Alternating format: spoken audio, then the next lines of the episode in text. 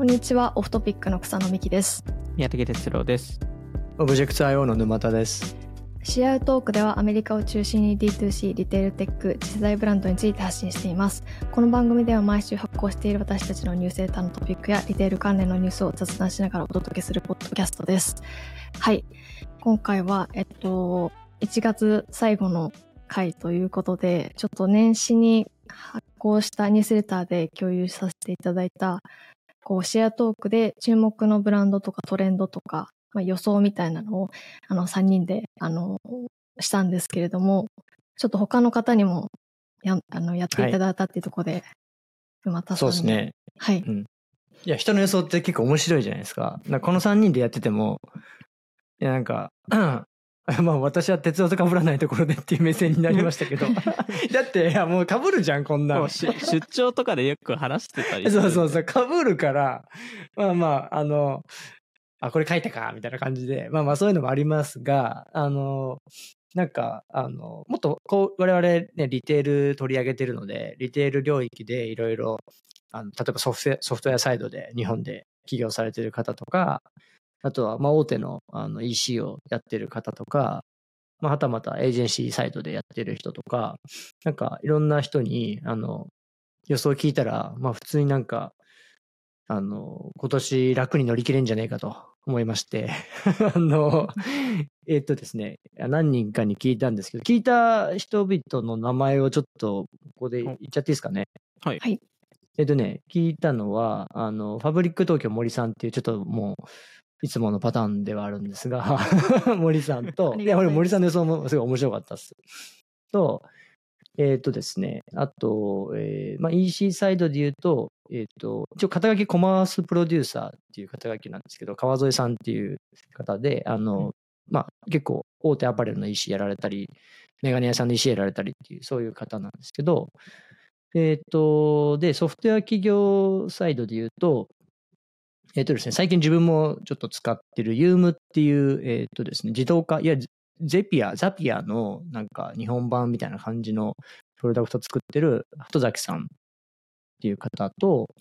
えっ、と、あと、えー Stack っていう、あの、 Appify やってる会社ですね、のゆずしおさん、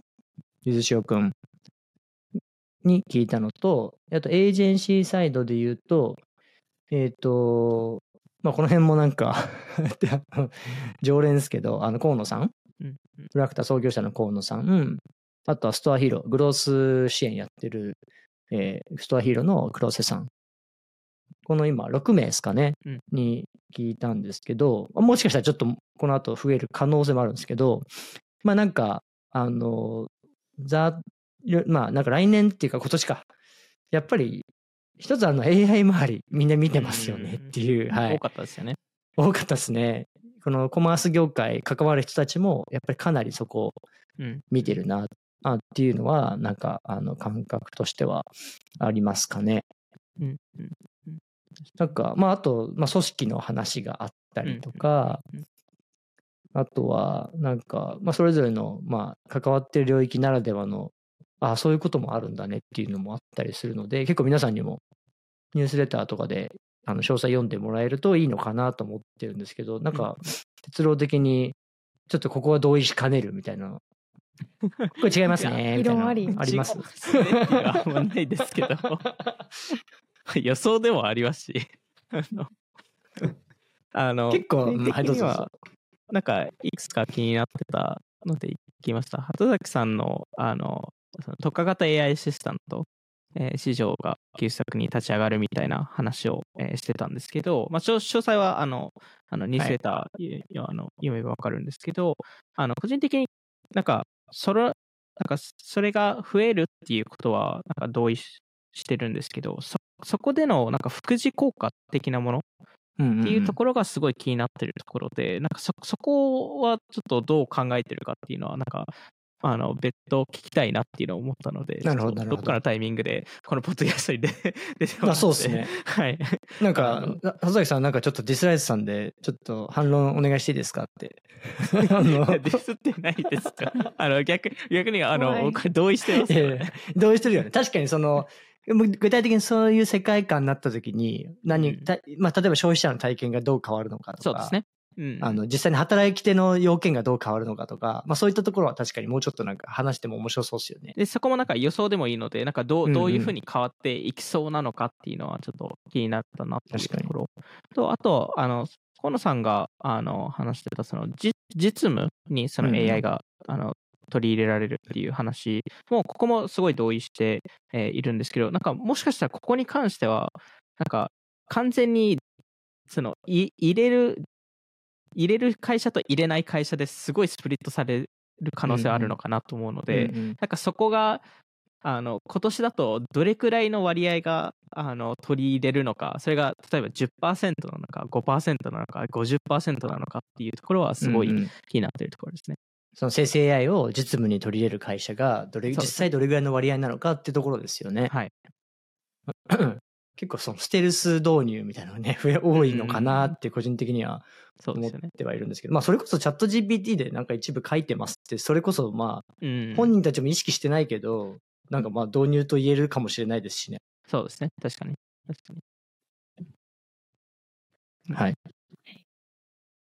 じゃあまあ、詳、細はあれですか？ニュースレターですか、そうですね。はいそれは、あの、概要欄に貼っておくので、ぜひそこからチェックしていただけたらなっていうところで、えっと、ちょっと今回は私たちのあの予想というかトレンドの話はしてなかったので、ちょっとそれも振り返りつつやれたらなっていうところなんですけど、はい。えー、沼田さんからじゃあ、いいですか？あえっと、この間あれですよね。年末に書いたやつですよね。はい。はい。えっ、と、う んあ、そまあ一つ目があれですよね。ソフトウェア費用の高騰に対するブランドの反発と、まあなんかそれは一定去年からあ動きとしてはなんか、例えば売上に対して課金するとか、うん。あ、の、なんかよほどのことを提供してくれてれば納得感はあると思うんですけど、まあそうじゃない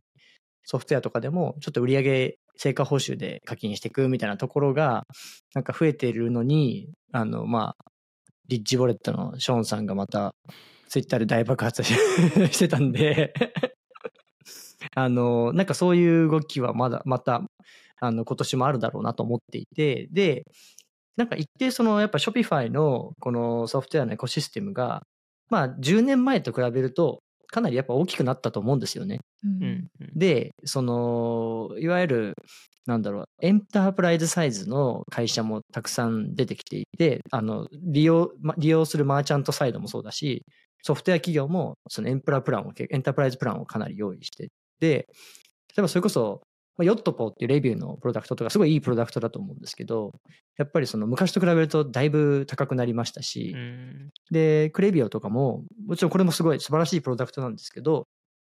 あの、やっぱメール配信数とか会員数が多いと、すごくね、高額になるので、なんかそういったものに対しての、なんか代替手段というか、まあクレビオだったらセンドレーンが出てきたりとか、あの、まあヨットポだったらもしかしたら、なんか、あの、違うね、あの、え、あの、まあレビューのツールっていろいろあると思うんですけど、あの、オーケンドとか、うん。ジャッジとか、なんかそういうのがいろいろ出てきたりとか、なんか、その、まあ、もっと低価格なものが出てきたり、まあ、もしくは去年もちょっと話した、まあ、ちょっとしたアプリだったら、みんななんか、あの、チャット GPT の力を借りながら、自分たちでちょっと作っちゃう、みたいな、なんかそういうことも、なんかあるのかなっていう、はい、うん。そういう予想になります。まあでも特に、その、最後に話した、その AI とか活用しして、まあ自社で開発したり、場合によっては誰かがめちゃくちゃ安いバージョンを開発する、えーっていうパターンって結構あり得るのかなと思っているので、うん特にこのバーチカルソフトウェアの領域、まあ EC 特化型、えーの領域に関しては、えっと、つけちゃっても、結局その特化してるからこそ、ジェネラルの方に行けない。うん。多分普通のなんかレビューサービスとかあるんですけど、やっぱり例えばヨットポとかですと、その特化してるからなんか強みがあったり、えーするんですけど、それがもしかしたらそこの部分がよりリプレイスされやすくなる、うんえー年になるかもしれないですよね。そうですね。いや、結構最近なんかそのうちのチームのデベロッパーが、あの、なんかその、ヨイフ Shopify の、まあ、受注の、まあ、あの、受注後のお客さん自身による、そのなんか住所変更とか、あの、キャン、まあ、キャンセル機能を、まあ、つけるかどうか置いといても、そのキャンセルだったりとか、まあそういうのって、まあ、 Shopify にはもともとないんですけど、あの、カスタマーサポートが問い合わせベースで、あの管理画面で編集するんですけど、それがお客さん自身がやれるみたいな機能を、あの、なんか普通にチャット、チャット GPT に聞いて作ってて、うん。なんか、あの、それ専用のアプリとかも結構あるんですよ。うん。それこそ、 Feastables とかもそういうアプリ使ってるんですけど、それはだからアプリ使わなくても、うん。うんなんか一定自分たちでできちゃう時代っていうのを すごい体感したところなんですけど、はい。ねで、えっと、2個目が、まあ、生成 AI の話で、まあ、これってもう、ね、さっきも話した内容ではあるんですけど、あのまあ、一定みんな試し始める、まあ、すでに試してると思いますし、試し始める会社がさらに増えていくと思うんですけど、で、その中で、やっぱりその AI 活用する上では、データがちゃんと AI にしっかり渡せる状態っていうのはすごい大事なのかなと思っていて、で、いわゆる部署最適になって、データが全社で連携していないとかは、そういうその tech stack の場合はかなり不利になるのかなと思っていて、そういう意味でちゃんと AI 自体が学習しやすいというか、あの、しっかり、あの、その会社の情報を得やすい data stack、tech stack に、まあ、していくことがすごく、まあ、大事になるのかなって思っていて、そういう意味だと、まあ、Shopify のエコシステムって基本全部つながってるので、うんあの、まあ、有利だろうなとは思うんですけど、あの、まあ、もしくはその Shopify とつながる以前のなんかサプライチェーンサイドの、その、いわゆるテックスタックとかも、いかにその AI に学習させるか、学習させやすい状況、インフラにするかっていうところが、なんか一つ焦点になっていくのかなっていうのが自分の予想ですかね。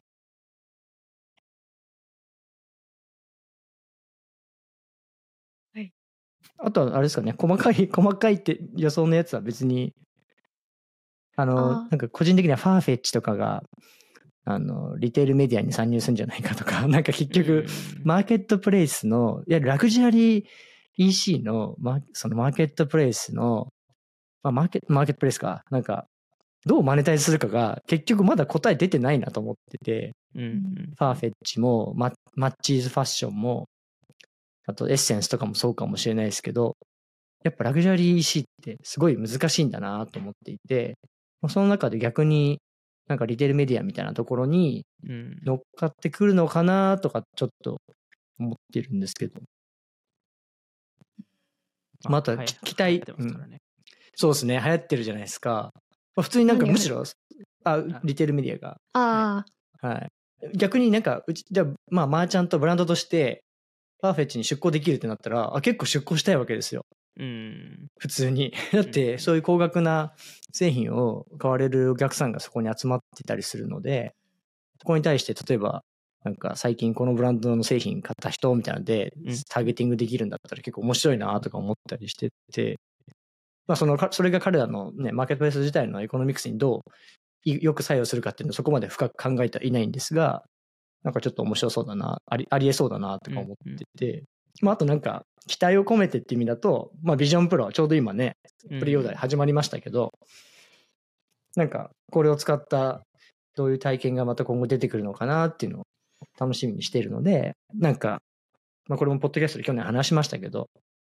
オンラインストアの UI、UX がうん。もう普通にリアルなお店みたいな感じになったりするのかなとか、買ってはないんですか？買ってはないですね。さすがに3500ドルはちょっと高すぎました3500ドルで ね、そうなんですよね。あ鉄道買ってないんですか？そこれ会社の経費で落とせないです。ちょっと資産計上しないといけないパターンだと思って。なりますね、でも。うんちょっとね、税務署がこれ見ない、聞かないことを祈って。じゃあ、宮武さん。の予想いきましょうか。はい。はい。えっと、僕に関してはそうですね、えっと、トレンド系ですと一つ、えっと、だけななんですけど、まあ、去年、そのクリエイターブランドが結構、えーまあ、えっと、普及したり、あまあ、成功、成功事例がいくつか出てきた中で、えー今年に関しては、えっと、めちゃくちゃ増えるんじゃないかなと思ってますと。ただ、えーめちゃくちゃ増える方で、めちゃくちゃ失敗が起きる。えー可能性が高いなと、えー思っていますと。まあ、なんでまあ去年とかですとプライムとかフィスタブルスとかスキームズとかレアビリティとかが結構なあの売上額まで、えーいった、えーところではあるんですけど、まあそれを見て、えーあの、おそらく多くのクリエイターたちは自分たちでも立ち上げられると、えーなるんですけど、おそらく、まあ、そあのそもそもそも競争が激しくなるので、それであのより、えーっとユーザー獲得は難しくなる。えーでもちろん、えーっと各そのクリエイターのオーディエンスも、えーあ飽き始める。まあ、似たようなプロダクトがいっぱい出てくるっていう、えーところと、あと、やっぱりチーム構成をしっかり、えーまあ、作らない多分クリエイターが多くなってしまうので、おそらくなんですけど、これ、ポッドキャスト業界でも全く同じこと起きてるんですけど、なんかエージェンシーみたいな、えー人たちが出てきて、で、えっと、まあ、ちょっとやってあげますよっていう、えーまあ、それこそなんか、クリエイターブランドインキュベーターみたいなものとかが多分いっぱい出てくるようにななってくると思うので、まあ、そういう、そういうものがいっぱい出てきて、あのいろいろ試して、えー失敗が、えー繰り返されるんじゃないかなと思うので、まあ、その中で生き残る、えークリエイターブランド、まあ、しっかりチームを作る、えークリエイターブランドっていうのが、えっと、多分、まあ、こ今後も成功し続ける、えーところになるのかなと思いますね。なんかク、リエイターはうんど、動画、まあ、セレブも含めてってことですよね。セレブも含めてですね。そうですね。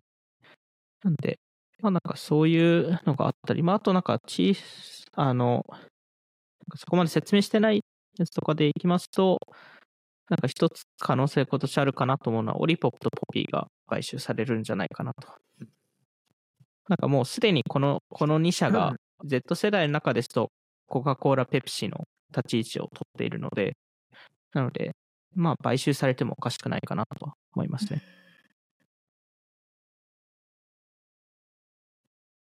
はい。以上です。いやえ、こんクリエイター、あ、うんどうぞ。あ、いや、どうぞ。クリエイターブランドね。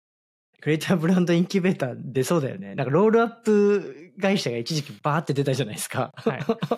スダシオがなんかすごい伸びてるって話で、なんかいろんな種類のロールアップ出たじゃないですか。うん。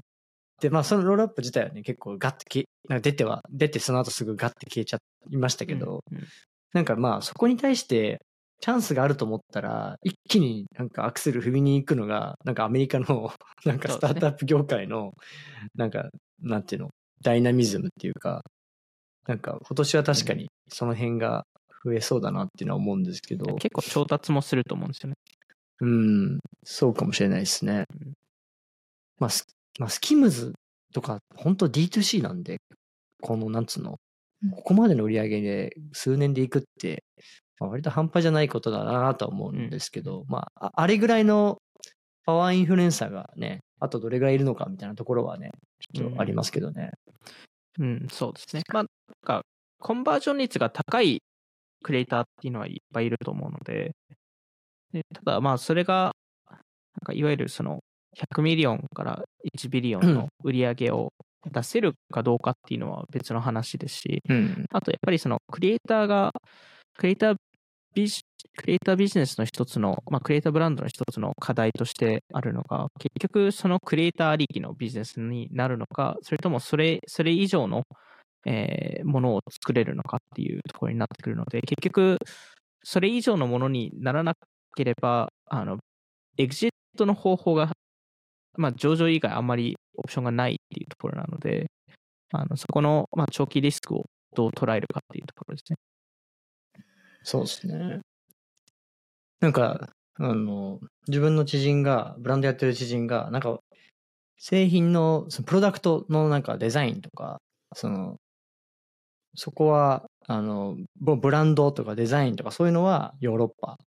で、その、実際の生産はアジアうんで、インフルエンス力はアメリカみたいなことを言ってたんですよ。地域によってのその強みみたいな。うんうん。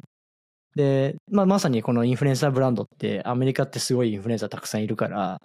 アメリカ自体かなり強みあるんですけど、なんかそれを、なんだろう、ヨーロッパのブランドが アーティスティックディレクターにするっていうのが今起きてるじゃないですか。うんうん。あの、いやそれこそファレルが、そうですね。あの、ビートンのディレクターになったりとか、その辺のやっぱりなんか、ラグジュアリーブランドの、なんだろう、まあ、なんつうのアサインの仕方というか、うんまあ、その辺もなんかそ、ちゃんと考えてやってんのかなっていうのはなんとなうんうくん思って確かて、そのクリエイターブランドではないが、結構そのインフルエンサー、クリエイターをなんかディレクター、アーティスティックディレクターにするみたいな動きって、うんまあそこもなんか今後、もっと増えたりするのかなって思いましうんうんた。はい。まあちょっとこの宮武さんの予想に、まあ、近い動きが、そこでも起きるのかなっていう。そうですね。ちなみに TikTok ショップって今、あ、どうなんですか？その年末すごい売れてましたよね。はい。あの、GMV で言うと、すごい、あの、上がってはいるので、なので、あの、なんかまあ、最後聞いた数字とかだとな、7ビリオンとか10ビリオンぐらいの、GMV の勢いみたいな話は聞いてはいましたね。まあ、今年 US？多分さらに、あ、US、US だけで。だとしたら半端ないですね。そうですね。まあ、かなり伸びてはいると思います。もちろんなんか商材とかの、あの、商材とかのし、あの、あの、進化っていうのはいろいろあったりするので、なんか初期はちょっと、ちょっと、なんか低クオリティのものが多かったなっていううんうん。これだったんですけど、まあ、結構コスメ系のブランドはかなり積極的に使ってるところは何社か見ますね。うーん、そうなんですね。はい。じゃあ、まあ D2C っぽいところもやったりとかって感じですかね。そうですね。はい。なるほど。なんか、あの、その受注データをどう、なんか 3PL につなげるかみたいな、そうそういうところはまだ全然整備されてなくて、なんか大変みたいなこと誰かが言ってた気がする。でも売る力は結構半端じゃないみたいな。うん。まあ、結局、デマンドがいっぱい、いまあ、うん TikTok 上にはいるので、で、今、明らかに TikTok が推しているので、そうですね。なので、結局その、うん。まあ、若干批判を浴びてるんですけど、その分、はい。あの、TikTok 上で、なんかもう半分のなんか動画が、なんか TikTok ショップ、なんかショップ、なんかプロダクト関連の動画になってるんですけど、みたいな、あの、ユーザーの声も出てたりするので、昔の TikTok の方が良かったみたいなのとか最近増えましたよね。まあ、いわゆる広告がいっぱいで、出るようになってしまったっていう感じですね。なんかひ比較でなんか懐かしい写真となんか今の写真みたいなのをなんか比較して2019の TikTok こっちなんか今の TikTok こっちみたいななんかそういうの誰かが ミーム的な感じで上げてたりとかうん。まあでもなんかインスタグラムが広告を始めた時も多分そういうのあったとは思まあ、うそうですね。結局、はいあの、どの、どの SNS もそうですし、まあ、き TikTok も多分、ちょっと割合今後下げてくるはずだとは思うので、まあ、一旦はちょっと、あの、あの、普及させないといけなかったので、ちちなみにもう一個聞いてもいいですか？このビジョンプロの影響で記憶再現の体験作りってどういうことなんですかこれ？あ、えっと、これは、なんか、その、ビジョンプロの、あの、体験の一つで、その、空間動画みたいなものを、あの、見はい、れるようにそうですよね。押してますよね。はい。あの、それが結構、なんか、なんですかね、その記憶を、なんかそ、本当にその場にいたかのような、えー雰囲気になるっていう、感覚になるっていう話をする方々が多いので、で、結構それが一つの、なんかその魔法みたいだっていう言葉もそのタイミングでよく聞いたりする、えーことなので、まあそうすると、なんかその、それを活用したなんか体験作り、なんか記憶記憶を再現したりとか、なんか記うん憶うん。をなんかうまく活用して、それでなんかよりなんかその時なんか子供の時の感情をなんかなんか思い浮かばせたり、まあ、それこそあの多分一番わかりやすい、えーっと話ですとあの、えっとピクサーのあのレミーの美味しいレストランうんうんがあると思うんですけど、あの最後のあの評論家があのあのラタトゥイユを食べた時になんか子供の頃に戻るじゃないですか、うんうんうんうん。そそれがそれができるんじゃないかっていうなるほど。ねそれが、ビジョンプロまだ使ったことないけど、宮武さんが予想してる。ちょっと、いや、これ体験してみたいですね、本当そうですねでみたいですね。確かにだかねら。そそれをそれをどう活用するのかが多分次のマーケターのあの仕事になると思いますね。うんそういう意味でなんかね、情報の密度が高ければ高いほどより中毒性が高いって言われて、縦長動画が今その究極って言われてて、さらにそれを上回るなんかうん、コンテンツ力になるかもしれないですよねそうで。すね。一方の人はめちゃくちゃちょっとビジョンプロはアホらしいみたいなこと言ってたりとか、使ったことある人は結構なんか結構すごいって言ってたりとか、まあちょっと体験してみないと分かんないですね。まあでもこれも、あの、一応、反対派の意見を言いますと、えっと、VR でも同じことが起きたので、うんうあの使う人はオキュラスを初めてつける人はめちゃくちゃすごいって言うんですけどでも月月1回使うかどうかみたいな続かないになるので続かないので、うんうんなのでまあビジョンプロも同じことになる可能性はもちろんあるっていうところですね。うんうん。わかりました。次はじゃあ草野さん すいません。じゃあ最後に、えっと、私が予想したのは、まあも、今もそうな、今も起こってることだと思うんですけど、複数拠点で生まれるブランドみたいなうんところで、なんかやっぱりブランドのアイデンティティってその人とかその国とかその場所とか文化に基づいてるかなと思うんですけど、なんかその、それ、そのコミュニティの情勢っていう意味だと、すごく、あの、なんていうんですかね。やっぱり、なんかいろんな、やっぱ似てるブランドってすごく増え増えていく気がしてて、その中でこうミックスされたものとか、そのニュースレターで紹介してるのは韓国と日本の、えっと、クリエイターの人が2拠点で作ってるジューキフっていうニットのブランドがあるんですけど、なんかそれはもうリモートで2人で作ってて、で、そのそれぞれその場所の利点を生かして、その製造はこっちで、でマーケティングはこっちでみたいな。で、両方で販売もできるみたいな。で、プライムとかもアメリカ人とイギリス人のトップ YouTuber だったので、こう、アメリカとイギリスにどっちも、こう、あの、なんていうか、あの、販路拡大ができたっていうところも、その二人が違う国籍って場所にいたからこそなのかなっていうところは思っていて、なので、なんか、そういう、あの、別の場所にいる、場所の別のコミュニティにいるからこそ、なんか新しいブランドの哲学とか、うんうんあの、販路の戦略ができるブランドが増えるんじゃないかなという予想をしてみたっていうなるほどと。こですね。これってそのはい。その拠点っていうところはそのあのまあ複数の意味があるのかそれとも本当に例えばそのあの場所？あのフィジカルな場所っていう意味合いなのか例えばカルチャー的なその複数のカルチャーっていう話だったりささっき、まあ、草野さんもコミュニティっていう発言もしたのでだからそそこそこはどう思ってるんですか、あ、そう、ありがとうございます。なんかカルチャーっていう意味でもですね、うん。その結局、日本人がだけが作るブランドなの、アメリカ人らしさみたいなのもあると思うんですけど、その、それがミックスした時に、まあどうなるかみたいなのは、あの、結構、あの、その二人組だからこそ、まあそれともそのチームだからこそできる、なんていうか、ブランディングなのかなと思うので、ブランディングっていうかブランドの哲学だと思うので、なんかそういう、そのリモート関係で働きやすくなったっていうところと、なんていうか、やっぱ、まあ日本っぽいブランドとかアメリカっぽいブランドみたいなのって、やっぱり、もう、なんていうか、もうあ溢れてるし、うん作りやすく、AI になよってなんか作りやすくなってるので、なんかこれとここがミックスしたら、うんなんかどんなものができるんだろうというか、みたいな新しさもあるのかなとはうん思います。優位性作りの、まあ、一つにもなるっていうところですよね。うん、うんそうですね。確かに。で、まあもう一つ挙げたのは、なんかフレンドリーとかユーユーモアさみたいなのは、でもちょっとこれは 無理やり、無理やりというか、無理やもり、なんかみんなに合わせて2個作りましたってことですか？え違います。なんか、なんかもっと何か考えようと思ったんですけど、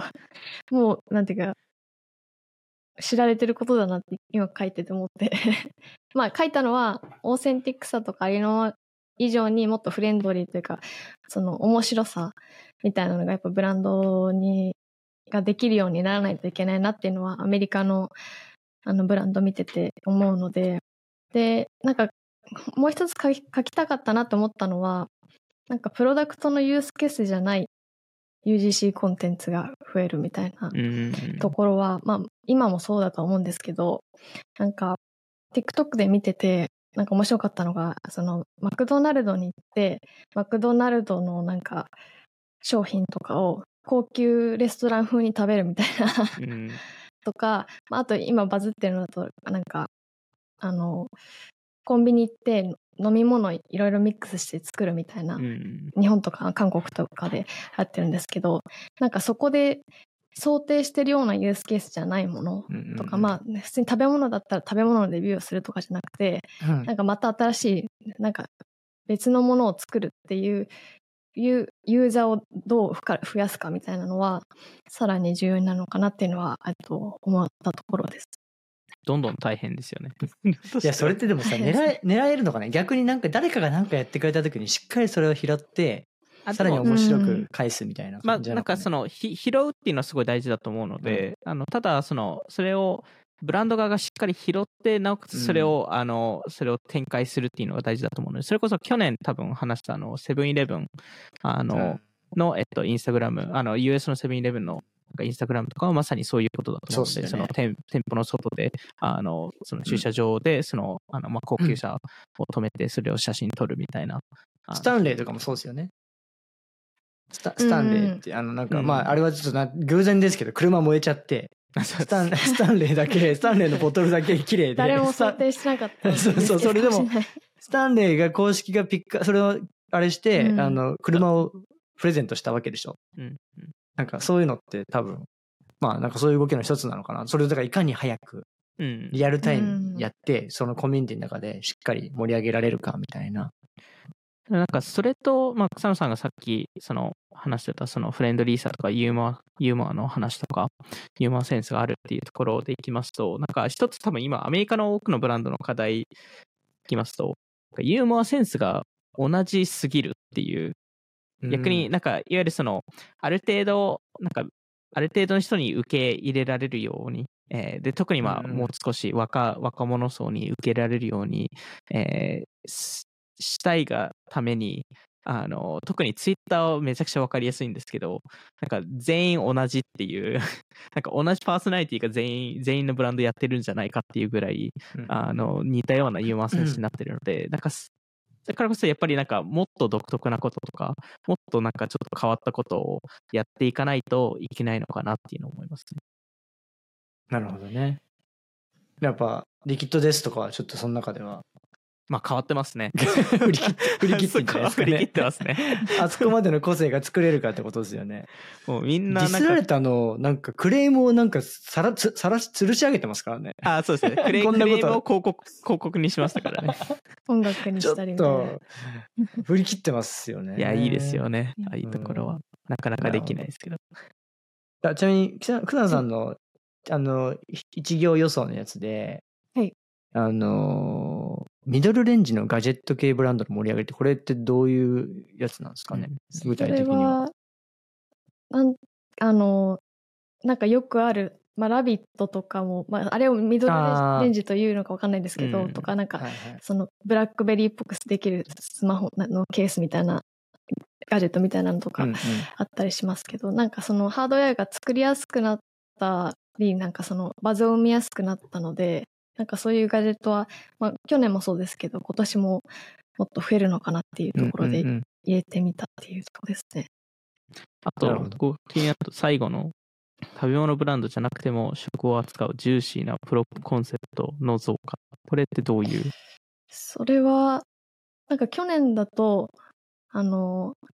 ヘイリー・ビーバーのブランドの Rhode っていう、あの、うんうんリップのブランドがあるんですが、あれとか、ジェリー・ビーンズの、なんか、デザインのコンセプトのアイテムとか作ってたりとか、今今年、あの、